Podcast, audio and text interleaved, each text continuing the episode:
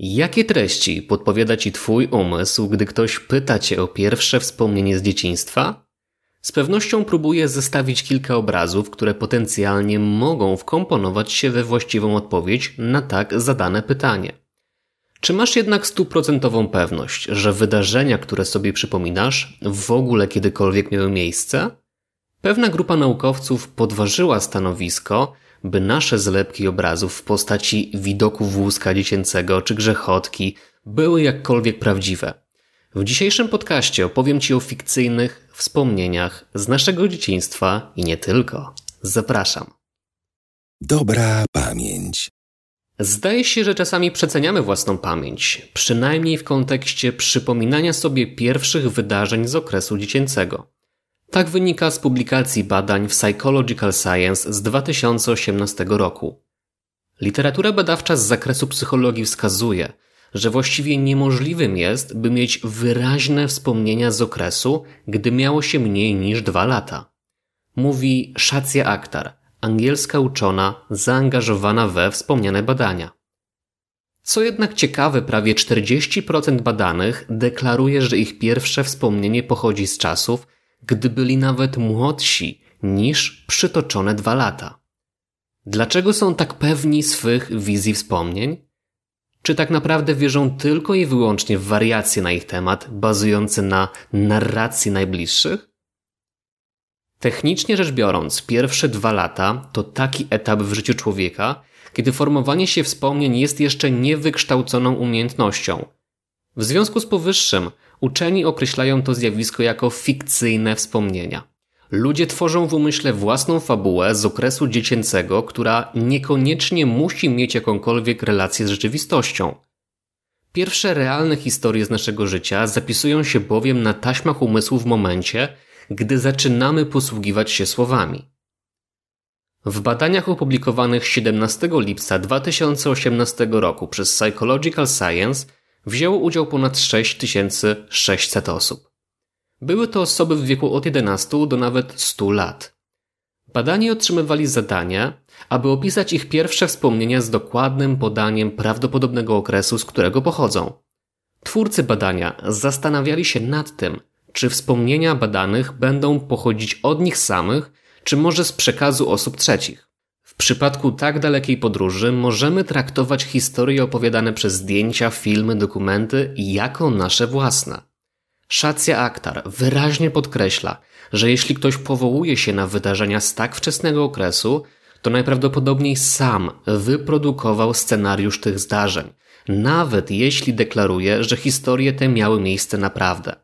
Nie ma naukowych fundamentów na to, by sądzić, że pamiętamy zdarzenia z tak odległego etapu życia. Badanie wykazało, że prawie 2500 osób sfabrykowało swoje pierwsze wspomnienia. Uczestnicy opisali bowiem historie, które w ich mniemaniu wydarzyły się, gdy mieli roczek lub niecałe 2 lata. Co więcej, niektórzy badani byli tak pewni swoich obrazów z dzieciństwa, że nie chcieli przyjąć do wiadomości nauki stojącej za brakiem możliwości generowania wspomnień z tego okresu. Akhtar dodaje, że fikcyjne wspomnienia generowane były najczęściej przez osoby starsze i w średnim wieku. Nie należy jednak jeszcze na tej podstawie wnioskować o stopniu podatności tych grup wiekowych. Dobra pamięć. W kontekście tej tematyki chciałbym także nawiązać do wykładu doktora Andrzeja Augustynka pod tytułem Pamięć wszczepiona – fałszywe wspomnienia. Opowiada on o tym, że pierwotnie idea, że nie pamiętamy wydarzeń z wczesnego okresu, wydawała mu się bzdurna, bo w jego ocenie doskonale zdawał sobie sprawę z tego, co działo się, gdy miał roczek. Szybko jednak skonfrontował to z rzeczywistością. Gdy opisał swemu ojcu sytuację, która rzekomo miała miejsce na początku jego życia, gdy wypadł z wózka, zawisnął na szelkach i zaczął płakać, ojciec wytłumaczył mu, że owszem, taka sytuacja miała miejsce, ale 6 lat później i nie byłeś to ty, a inny chłopiec. Na podstawie tego doświadczenia dr Andrzej Augustynek pokazuje, jak zaawansowane obrazy może stworzyć mózg na podstawie fikcyjnych wydarzeń. Podczas tego wykładu poruszył on także wątek wszczepiania wspomnień. W zasadzie możemy tą umiejętność wykorzystywać świadomie i podsuwać naszym bliskim wspomnienia względem wydarzeń, które w ogóle nie miały miejsca. Przytacza on pewne próby prostego wszczepiania takich wspomnień, gdy na przykład dziewczyna pyta chłopaka, czy pamiętasz, jak byłam ubrana na pierwszej randce, co spotykało się oczywiście z konsternacją, niewiedzą chłopaka. Dziewczyna podsuwała mu zmyślone szczegóły na temat swojego ubioru z tamtego czasu, dodając opis sukienki, na co chłopak przytakiwał, pozwalając na wtrącanie sobie nieprawdziwych wspomnień. Mówi on także o tym, że bliźnięta są bardzo podatne na takie fałszywe wspomnienia, na przykład jeden z bliźniaków może mieć w swojej pamięci zdarzenia dotyczące swojego brata lub swojej siostry, tak? Jeżeli są bliźniakami. Jest też sytuacja większego kalibru. Jedną z jego pacjentek była dziewczyna, która po pewnym okresie terapeutycznym obwiniała swojego dziadka za molestowanie w dzieciństwie. Po przeprowadzeniu wywiadu z jej rodzicami okazało się jednak, że było to niemożliwe, bo dziadek od jej wczesnych lat był przykuty do łóżka z powodu choroby. Miała zatem fałszywe wspomnienie z tego okresu. I na nim zbudowała swoją obecną sytuację względem samopoczucia, co jest bardzo ważne. Warto zatem zdać sobie sprawę z mocy i niebezpieczeństwa fałszywych wspomnień. Jeżeli mamy możliwość, starajmy się zweryfikować, czy sytuacje podsuwane przez mózg są autentyczne. Pamięć jako narzędzie człowieka potrafi być niesamowita. Znamy choćby przypadki wielkich sportowców zapamiętujących tysiące cyfr liczby pi na czas lub poliglotów mających w swych sieciach pamięciowych słowniki wielu języków świata.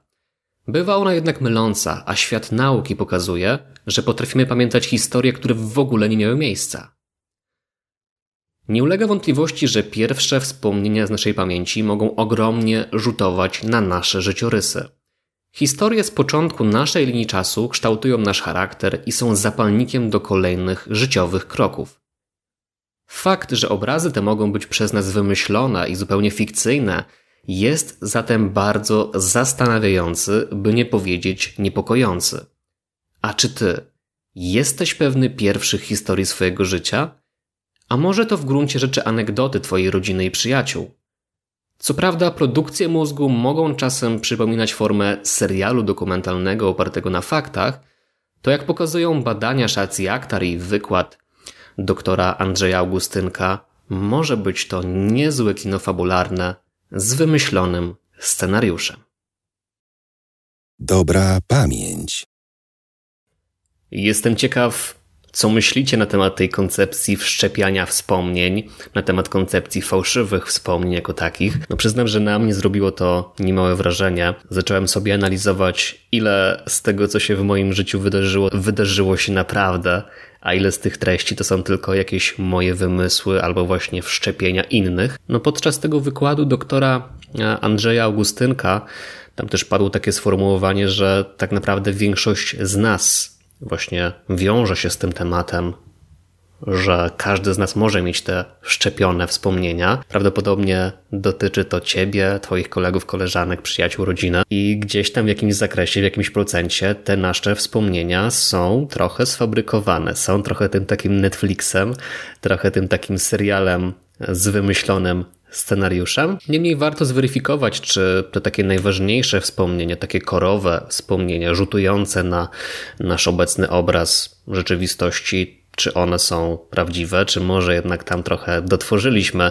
bo ten przypadek dziewczyny, która posądzała dziadka o takie dosyć mocne czyny, pokazuje, że to może być albo mniejszy, albo większy kaliber jednak też czasami, więc tutaj na pewno warto podkreślić znaczenie dobrego wywiadu środowiskowego, zanim się faktycznie uwierzy we własne wspomnienia. Ja nie ukrywam, że też taki wywiad chyba przeprowadzę, też sobie trochę to zbadam w swoim życiu.